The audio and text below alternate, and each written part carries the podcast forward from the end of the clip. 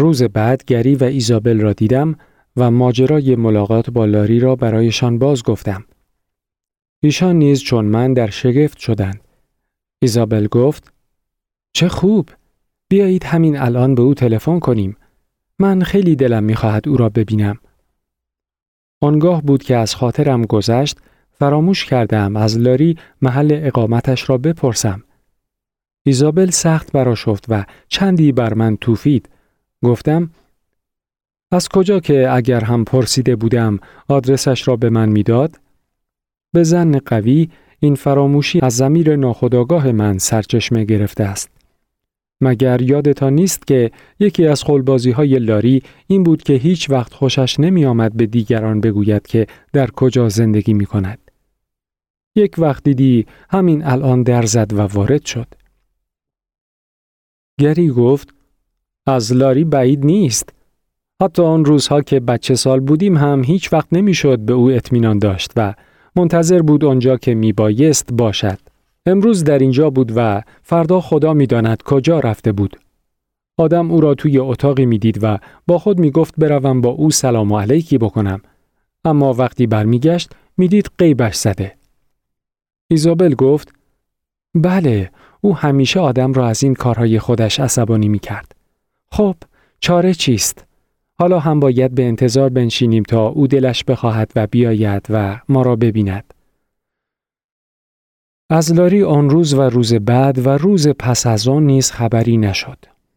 ایزابل مرا متهم به این می کرد که داستان ملاقات با لاری را برای سر به سر گذاشتن با او ساختم.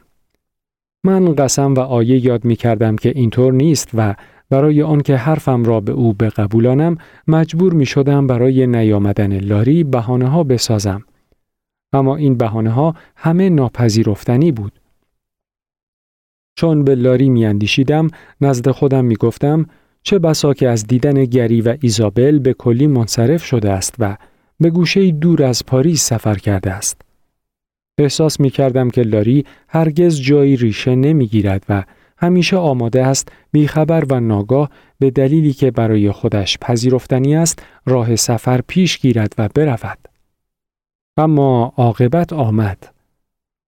روزی باران ریز بود و گری به مورت فونتن نرفته بود. هر سه با هم بودیم. ایزابل و من چای می نوشیدیم و گری گیلاسی ویسکی را مزه مزه می کرد که پیش خدمت در را گشود و لاری آهسته قدم به درون اتاق نهاد.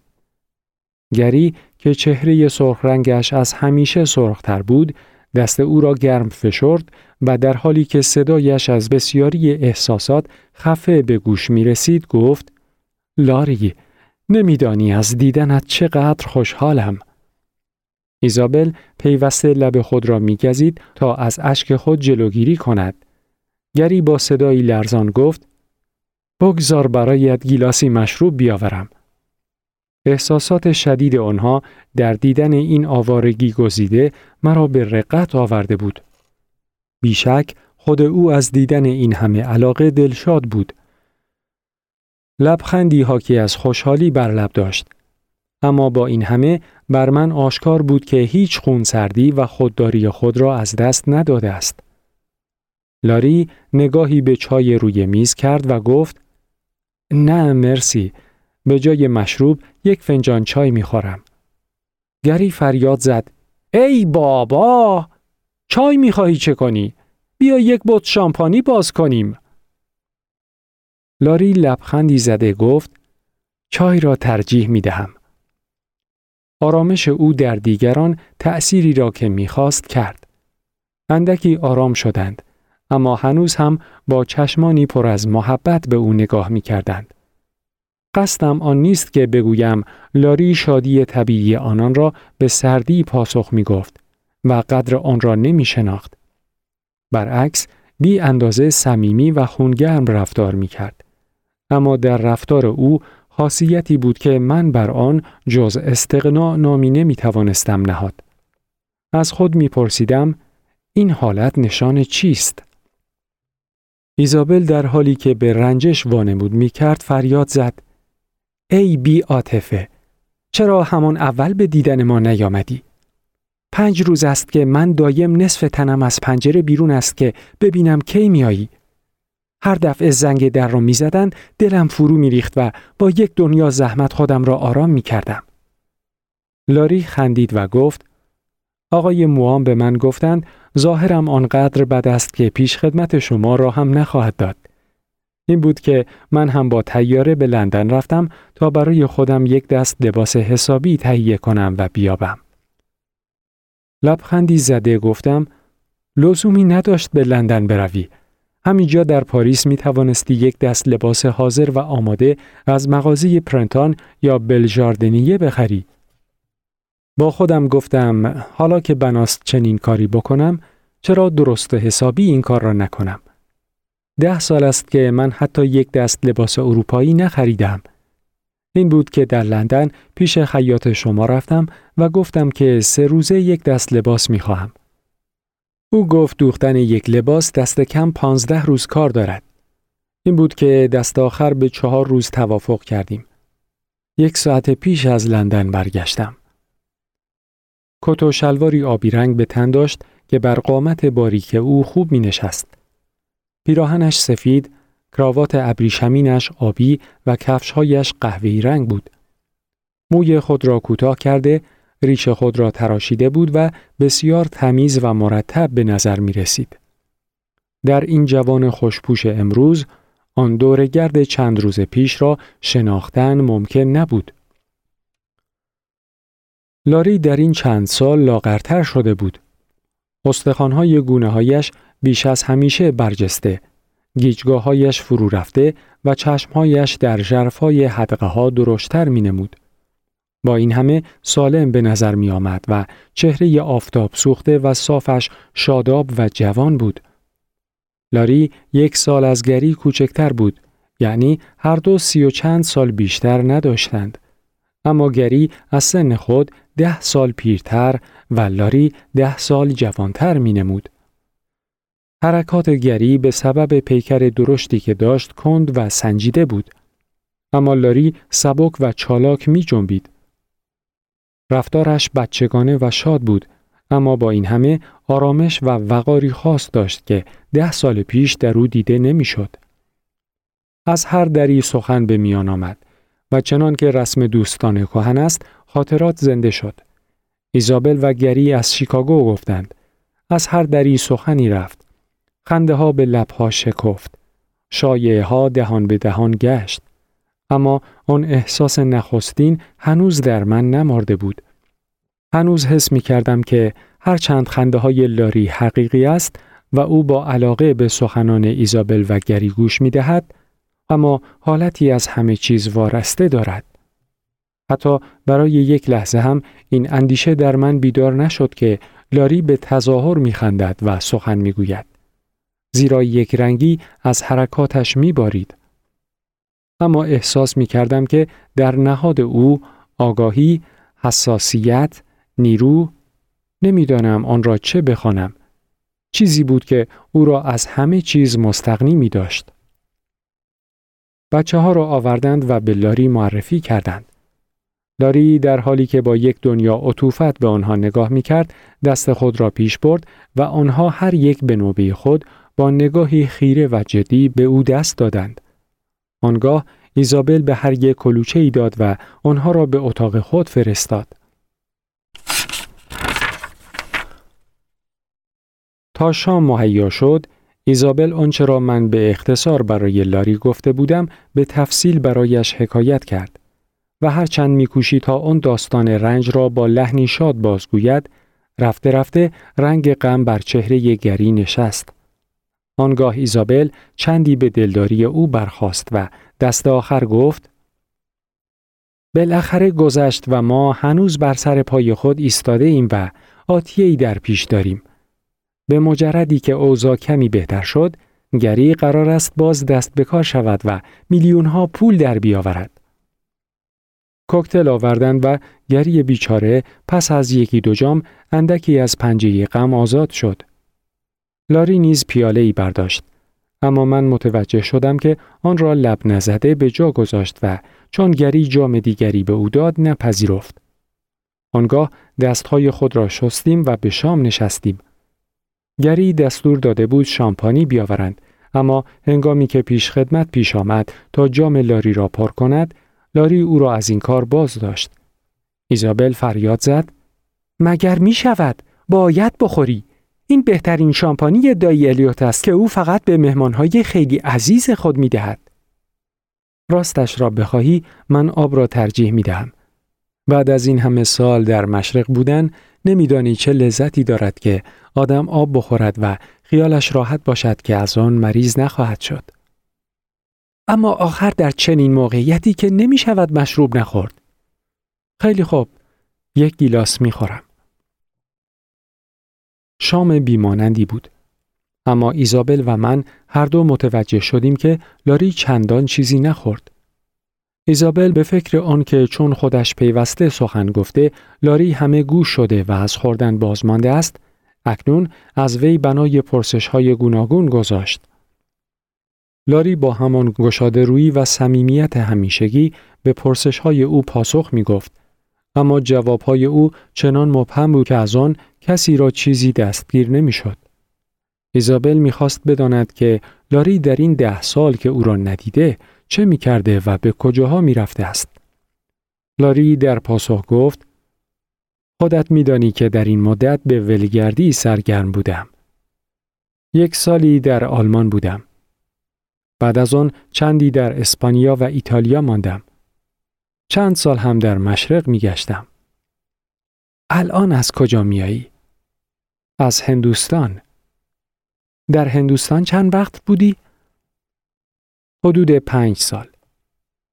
گری پرسید خوش گذشت؟ هیچ ببری زدی؟ لاری لبخندی زده پاسخ داد نه. ایزابل گفت آخر پنج سال در هند چه کار می کردی؟ لاری با لبخندی شیطنت بار جواب داد برای خودم می گشتم. گری پرسید جادوگرهای هندی را هم دیدی که تناب را در آسمان راست می کنند و از آن بالا می روند؟ نه ندیدم. پس چه دیدی؟ خیلی چیزها. آن وقت بود که من از او پرسیدم راست می‌گویند که جوکی ها نیرویی دارند که به نظر ما خارقلاده می آید؟ من نمی‌دانم. فقط می توانم بگویم که در هندوستان عده زیادی اینطور فکر می کنند. اما آنها که عاقل هستند به این طور نیروهای خارق‌العاده اهمیتی نمی‌گذارند و می‌گویند از پیشرفت معنوی جلوگیری می کند.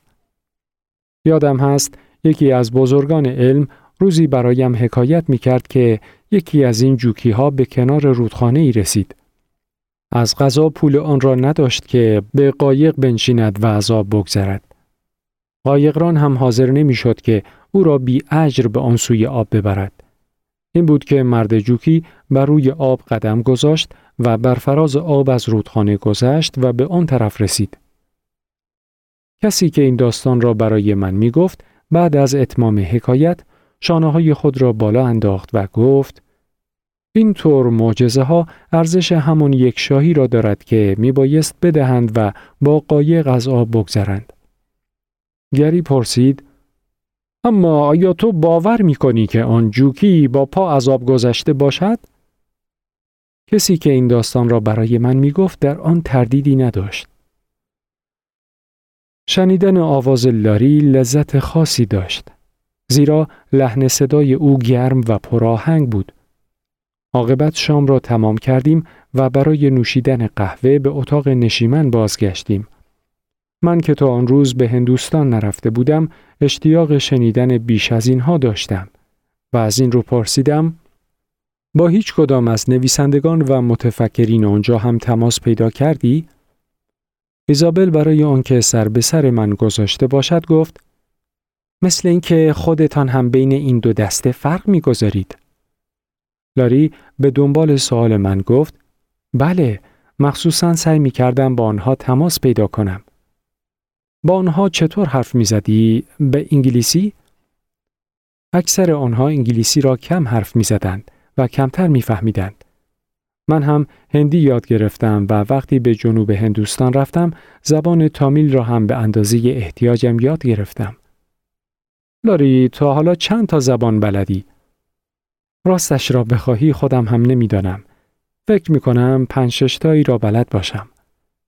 ایزابل گفت من دلم نمی‌خواهد راجع به جوکی ها حرف بزنی. با هیچ کدام آنها دوستی نزدیک هم به هم زدی؟ لاری لبخندی زد. تا آنجا که آدم می تواند کسی را که نصف بیشتر عمر خود را در بینهایت می گذراند بشناسد بله. من دو سال در اشرامای یکی از آنها زندگی می کردم. دو سال؟ اشراما دیگر چیست؟ فکر می کنم بهترین ترجمه آن خانقاه باشد. مردان مقدسی هستند که در معبدی در بیشه ها و یا دامنه کوههای هیمالیا به تنهایی زندگی می کنند. گروهی دیگر هم هستند که عدهای مرید بر خود جمع می کنند. خیرخواهی پیدا می شود و از راه ثواب برای یکی از جوکی هایی که او را تحت تأثیر قرار داده اتاقکی می سازد و مریدهای آن جوکی با او زندگی می کنند. و در ایوانها و یا مطبخ آن خانه یا زیر درختها میخوابند. من توی حیات یکی از این خانه ها خیمه ای زده بودم و در آن تخت خواب سفری خود یکی دو صندلی و یک قفسه کتاب جا داده بودم. پرسیدم این خانه ای که می‌گویی در کجا بود؟ در تراونکوور سرزمین قشنگی که پر از تپه های سبز و دره های خرم و رودخانه های آرام است. کوههای آن پر از ببر و پلنگ و فیل و گاوهای وحشی است. اما اشرامایی که من در آن زندگی می کردم در کنار مردابی واقع شده بود و دوروبرش از درختهای نارگیل و نخل پر بود. از نزدیکترین شهر پنج شش کیلومتر فاصله داشت. اما مردم از همه جا با پای پیاده یا با گاری های گاوی برای شنیدن حرفهای جوکی می آمدند و اگر او حرفی نمی‌زد پیش پای او می نشستند و با یکدیگر صلح و صفایی را که چون عطر گل از او ساطع می شد شریک می شدند. گری در صندلی خود حرکتی کرد و من حد زدم که سیاق کلام برای او ناراحت کننده شده است. از من پرسید یک گیلاس مشروب می خورید؟ نه متشکرم. من که می خورم. تو چطور ایزابل؟ جسه بزرگ خود را از صندلی بیرون کشید و به سوی میزی که بر آن مشروب و گیلاس بود رفت. آیا غیر از تو هم آنجا سفید پوستی بود؟ نه، من تنها بودم. ایزابل فریاد زد. وای خدای من، چطور دو سال این وضع را تحمل کردی؟ دو سال مثل برق گذشت. من در زندگی خودم روزهایی را گذراندم که از آن دو سال درازتر بودند. در تمام این مدت وقت خودت را چطور می گذراندی؟ کتاب می خواندم، راه می رفتم، قایق سواری می کردم و روی مرداب می گشتم. فکر می کردم. فکر کردن کار دشواری است. آدم دو سه ساعت که قور کرد آنقدر خسته می شود که گویی هزار کیلومتر اتومبیل رانده است. بعد از آن آدم فقط دلش می خواهد استراحت کند.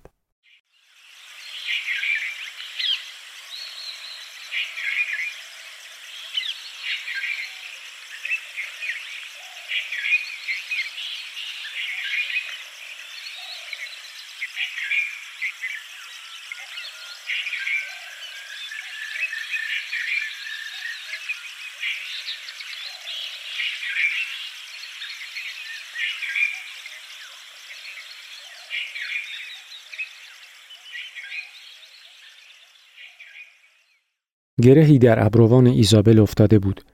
گویی حیرتی آمیخته با ترس در او بیدار شده است. گویی رفته رفته پی برده است که این لاری که ساعتی پیش از در درآمده هرچند به ظاهر تغییری نکرده و مانند همیشه گشاده روی و خوش صحبت است دیگر آن لاری صاف و ساده و شادابی که او در گذشته می شناخته نیست.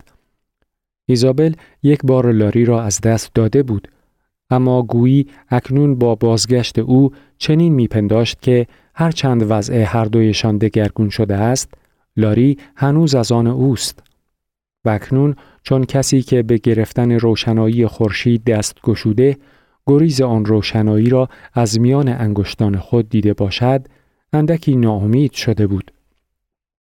من که پیوسته چشمانم به روی او بود می دیدم که هر بار به گونه های فرو رفته لاری نگاه می کند سایه رقتی در دیدگانش برمیخیزد. به دستهای باریک و بلند او که با همه لاغری نیرومند بود دیده میدوخت. آنگاه نگاهش به دهان خوش ترکیب و بینی کشیده او میدوید. لاری هر چند وقار الیوت را نداشت. اما در لباسهای نوی خود چنان آسوده به نظر می رسید که گویی سالی تمام آنها را هر روز به تن داشته است. در من این احساس بیدار شده بود که لاری غریزه مادری را در ایزابل برمیانگیزد. ایزابل زن با تجربه ای بود اما لاری هنوز پسر بچه بیش به چشم نمی آمد و من در حالت ایزابل غرور مادری را می که به فرزند بالیده خود چشم دوخته است و از اینکه او خردمندانه سخن می‌گوید و سخنانش در گوش دیگران می نشیند در خود احساس سربلندی می کند. در همان حال احساس می کردم که مفهوم سخنان لاری را درک نکرده است. اما من هنوز از لاری پرسش هایی داشتم. جوکی تو چطور آدمی بود؟ از نظر سر و وضع قدش زیاد بلند نبود. نه چاق بود و نه لاغر. رنگ چهرهش قهوه‌ای کمرنگ و صورتش صاف تراشیده بود. موی سفیدش را کوتاه زده بود. جز لنگ کوچکی که به میان میبست چیزی بر تن نداشت. اما با وجود این مانند جوانهای خوشپوشی که آدم در آگهی ها می بیند مرتب به نظر می رسید. چه چیزی داشت که تو را به طرف خود کشیده بود؟ لاری پیش از آن که پاسخی بگوید یک دقیقه تمام به من خیره شد. گویی چشمان سیاهش از جرفای حدقه ها می خواهد اعماق روح مرا بخواند. عاقبت گفت تقدس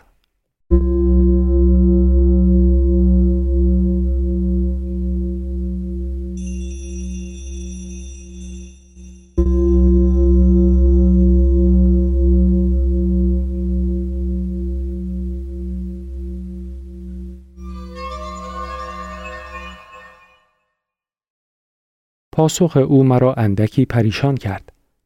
در آن اتاق با آن اساس زیبا و نقاشی های روی دیوارها این کلمه چون قطره آبی بود که از طبقه بالا تراوش کرده باشد و بر کف اتاق بچکد.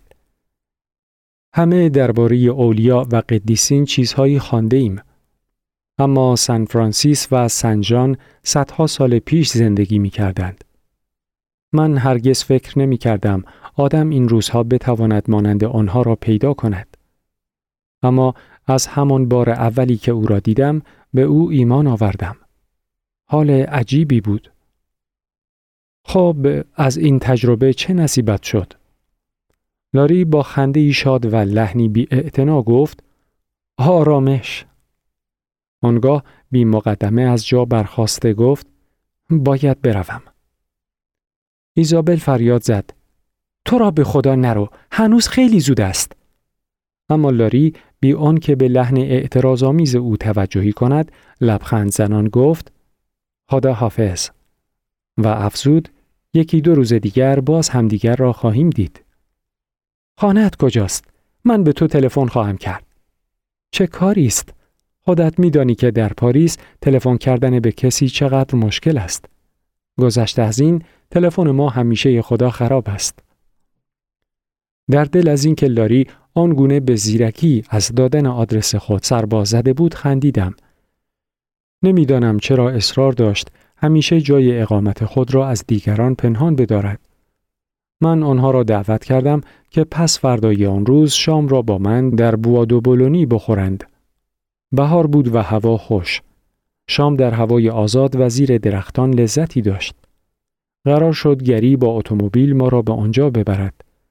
من نیز همراه لاری، ایزابل و گری را تر گفتم و بدم نمی آمد چند گامی با لاری راه بروم. اما چون از خانه بیرون آمدیم، لاری از من خداحافظی کرد و تند به راه خود رفت. من نیز سوار تاکسی شدم.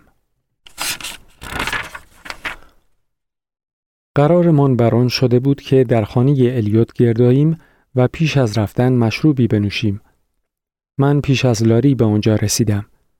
قصدم آن بود که آنان را به یکی از رستوران های درجه یک ببرم و منتظر بودم ایزابل نهایت سلیقه خود را در لباس و آرایش به کار برده باشد تا از زنان شیک پوش آنجا جا نماند. اما او را در لباس ساده پشمینی یافتم. ایزابل به من گفت گری باز به سردرد دچار شده بود و به خودش میپیچید. متاسفانه من نخواهم توانست او را تنها بگذارم و با شماها بیایم. به آشپزمان گفتم بعد از آن که غذای بچه ها را داد برود. آن وقت خودم باید برای گری شام مختصری درست کنم و به او بخورانم. بهتر است شما و لاری بروید. گری خوابیده است؟ نه، او وقتی سرش درد می‌گیرد نمی‌تواند بخوابد. خدا می‌داند برای حال او بهترین جا هم همان رخت خواب است. اما حاضر نمی شود. الان توی کتابخانه نشسته است. کتابخانه اتاقی بود که دیوارهایش به قفسه های قهوه‌ای و طلایی پوشیده شده بود. این قفسه ها را الیوت در یک قصر کهن یافته برای خود خریده بود. کتاب ها به وسیله شبکه های زرندود از دسترس کسانی که ممکن بود هوای خواندن آنها را داشته باشند محفوظ بود. اما در این جای شکایت نبود. زیرا بیشتر این کتاب ها الفیه و شلفیه هایی بود که در سده هجدهم نوشته و تنها به خاطر جلدهای چرمین خود در قفسه ها جایگزین شده بودند. ایزابل مرا به درون این کتابخانه راهنمایی کرد. گری در صندلی بزرگی لمیده بود و مشتی تصویر در برابر خود بر زمین گسترده داشت. چشمانش بسته و چهره سرخرنگش اندکی مات بود. چهرهش نشان می‌داد که با دردی شدید دست به گریبان است. هنگامی که من از در آمدم به قصد برپا خواستن تکانی به خود داد. اما من نگذاشتم از جا برخیزد. از ایزابل پرسیدم به او آسپرین داده ای؟ آسپرین دردش را دوا نمی کند. در آمریکا دکتر نسخه ای برای سردرد او داده اما آن هم چندان تأثیری ندارد. گری به زبان آمده گفت به خودت زحمت نده عزیزم. فردا حالم بهتر خواهد شد. آنگاه لبخندی نیم مرده زد و به من گفت خیلی معذرت می خواهم که برنامه شما را به هم زدم. شماها دست جمعی بروید و شامتان را بخورید. در شاتو دو مادرید بسیار خوش گذشت زیرا هم محیط پر از شادی بود و هم همه ما بر سر حال بودیم. لاری از هر دری سخن می گفت و ما را می خنداند. هرگز او را آنگونه خوش صحبت ندیده بودم. نزد خود گفتم حتما می خواهد ما را سرگرم بدارد تا از آنچه رخ داده است از نیروی خارق او سخنی به میان نیاوریم. اما ایزابل زنی مصمم بود. تا بدانجا که حوصله داشت حاضر بود با لاری گرگم به هوا کند. اما کنجکاوی خود را نیز از خاطر نبرده بود. چون شام به آخر رسید و نوبت قهوه شد، ایزابل با فرض اینکه شام خوب و یک گیلاس مشروب و آن همه صحبت دوستانه لاری را نرم کرده است، چشمان شفاف خود را به او دوخته و گفت: خب، حالا بگو ببینم، سردرد گری را چطور علاج کردی؟ لاری لبخند زنان پاسخ داد: خودت که دیدی، این کارها را در هند یاد گرفته ای؟ بله. بیچاره گری مدام از این سردردها شکنجه می کشد. فکر می کنی بتوانی او را برای همیشه خوب کنی؟ نمی‌دانم. شاید بتوانم. اگر بتوانی وضع زندگی او به کلی تغییر خواهد کرد. گری تا وقتی این سردردها را دارد و ممکن است هر آن چهل و هشت ساعت آتل و باطل بیفتد نمی‌تواند انتظار داشته باشد که کاری بر عهده بگیرد. و تا وقتی که به کاری سرگرم نشود به حالت عادی باز نخواهد گشت. من اعجاز که نمی‌توانم بکنم. چطور نمی‌توانی؟ پس اینکه چند ساعت پیش کردی چه بود؟